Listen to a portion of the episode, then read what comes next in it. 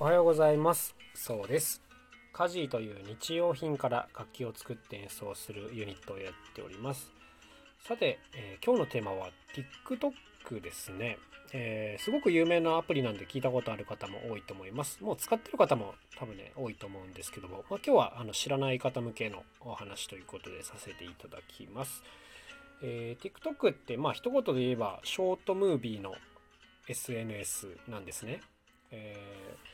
まあ若い世代にすごく流行ってるというイメージがあるんですけども実はですねあの映像を使ってちょっとでも発信してる人にとってはこれめちゃくちゃこういいところがあるプラットフォームなので、えー、ぜひこのいいところっていうのはねお伝えしておかないとなというふうに思いました。えっ、と、僕もですね、今年の1月ぐらいに、えー、ちょっと YouTube 動画をちょいちょい出してた時があって、その時に一緒に TikTok もやってたんですけども、えー、1週間で500人ぐらい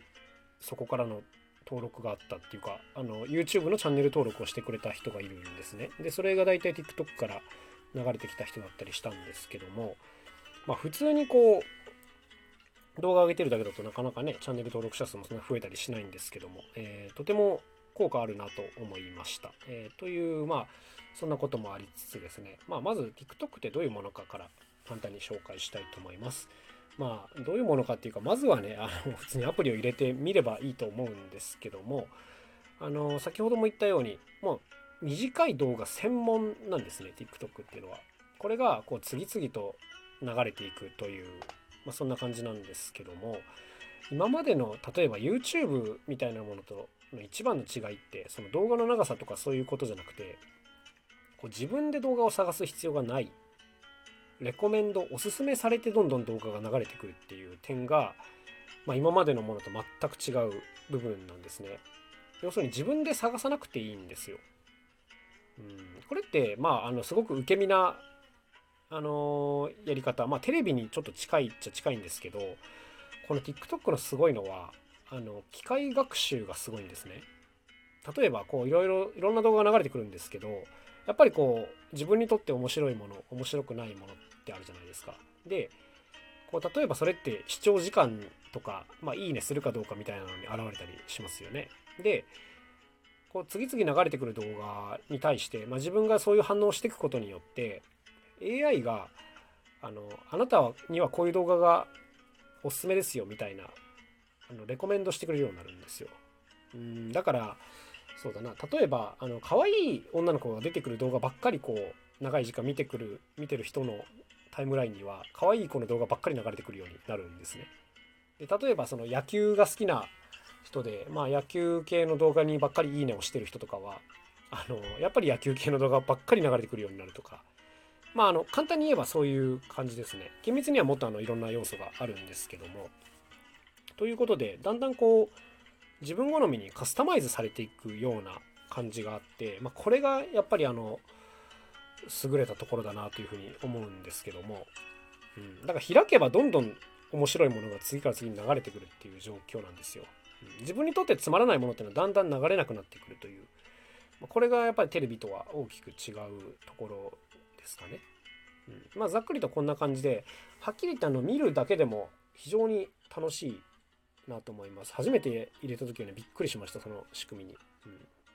ん、で、あの、見るだけでももちろん楽しいんですけども、実はですね、先ほども言ったように、これ発信をする人にとってこそめちゃくちゃ有利なシステムがあるっていう、ここをですね、今日お話ししたいのは。で、何かっていうとですね、例えばじゃあ自分で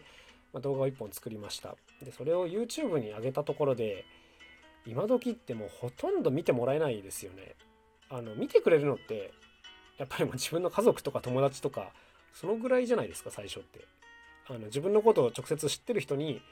直接その映像のリンクを送って見てもらうみたいなそういう感じであの始めたての頃って本当に普通に再生回数1桁とかねあの言っても2桁ぐらいなことがあのざらにあるっていうかまあそれが当たり前なんですよね。あの要するにただ出しただけでは誰も見てくれないから結局自分でお客さん連れてくるしかないというはいまあ、営業しなきゃいけないっていうことですよね。しかも最近 YouTube なんてやってる方べらぼうに多いので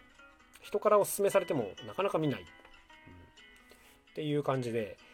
こういわばですね後発後ろから発信する人が、まあ、とても参入するのがもう難しい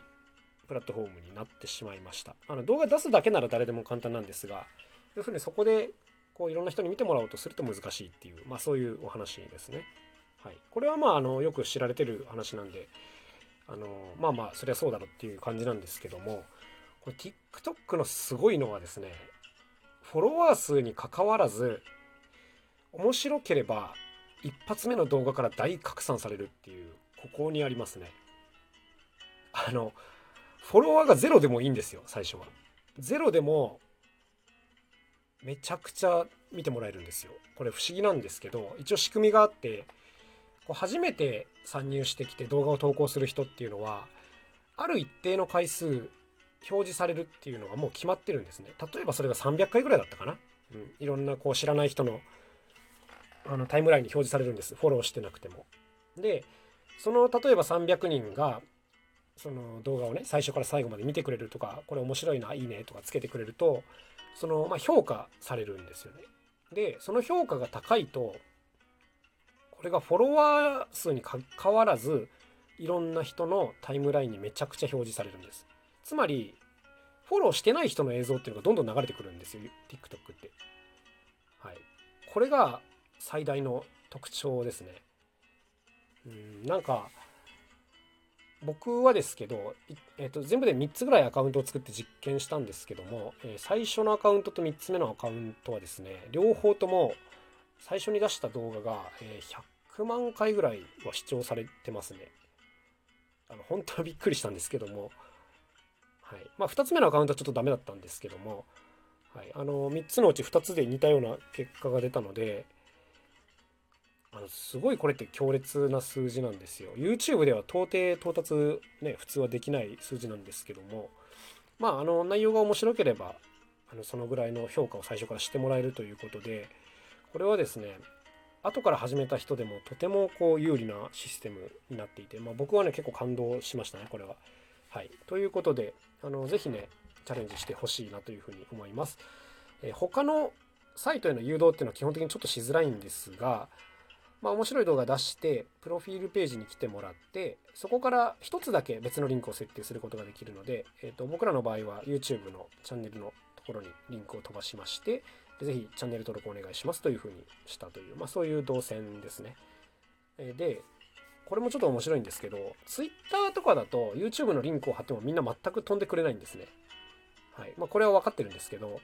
TikTok は飛んでくれるんですよ。わざわざ。はい。これすごい、あの、面白いっていうか不思議だなと思ったんですけど、なんでですかねみんな暇な暇だからなのかなちょっとわかんないんですけどもとにかく TikTok と YouTube っていうのは結構こう動線の相性が良くてあのまあ僕自分でもこういう結果が出てで友達にもあのこういう風になりましたよって言ってシェアしたらその人も同じようになってたんでこれ再現性すごい高いんじゃないかなっていう風にちょっと思っております。はい。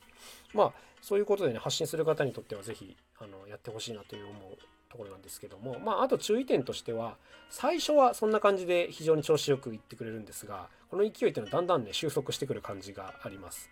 はい。あの、現にですね、今、まだアカウント残ってるんですけども、今そういう動画を出してもですね、せいぜい数百回から数千回、まあ、行って5万回ぐらいかなっていう、まあそういうぐらいの再生回数に落ち着くようになりました。まあまあまあ、最初に大きなボーナスもらってるんで、別にこんなとこ文句を言うとこでも何でもないんですが、長くここで人気で居続けようとするのは今度はこれは難しいっていう話だと思います。はい、あのこの辺もねやってみるとすぐ分かると思いますが、はい、ぜひチャレンジしてみてください、えー、単純にね見るだけでも楽しいのでおすすめですよ。すごく勉強になります、はい、あとさらにこれ突っ込んでやりたいっていう人はですねあの本一冊おすすめのがあるのでお伝えしておきます。えー、TikTok 最強の SNS は中国から生まれるという本ですね。コウミクさんという方が書かれてるんですけども、あのー、TikTok の設計とか、中国の国内事情とかね、中国のいろんな企業のことも書いてあって、めっちゃ面白いんで、これもね、あの、ぜひ一緒に買って読むといいと思います。なんかそれぞれの SNS のね、いいところ悪いところとかも書いてありつつ、あの、僕はね、めっちゃいい内容だなというふうに思いました。おすすめです。ということで、えー、今日は TikTok についてお話ししました。まだやったことないよっていう方はぜひね、やってみてください。そして発信の方でもぜひ使ってみてください。では、今日はここまでです。楽しい一日を過ごしてください。さようなら、また明日。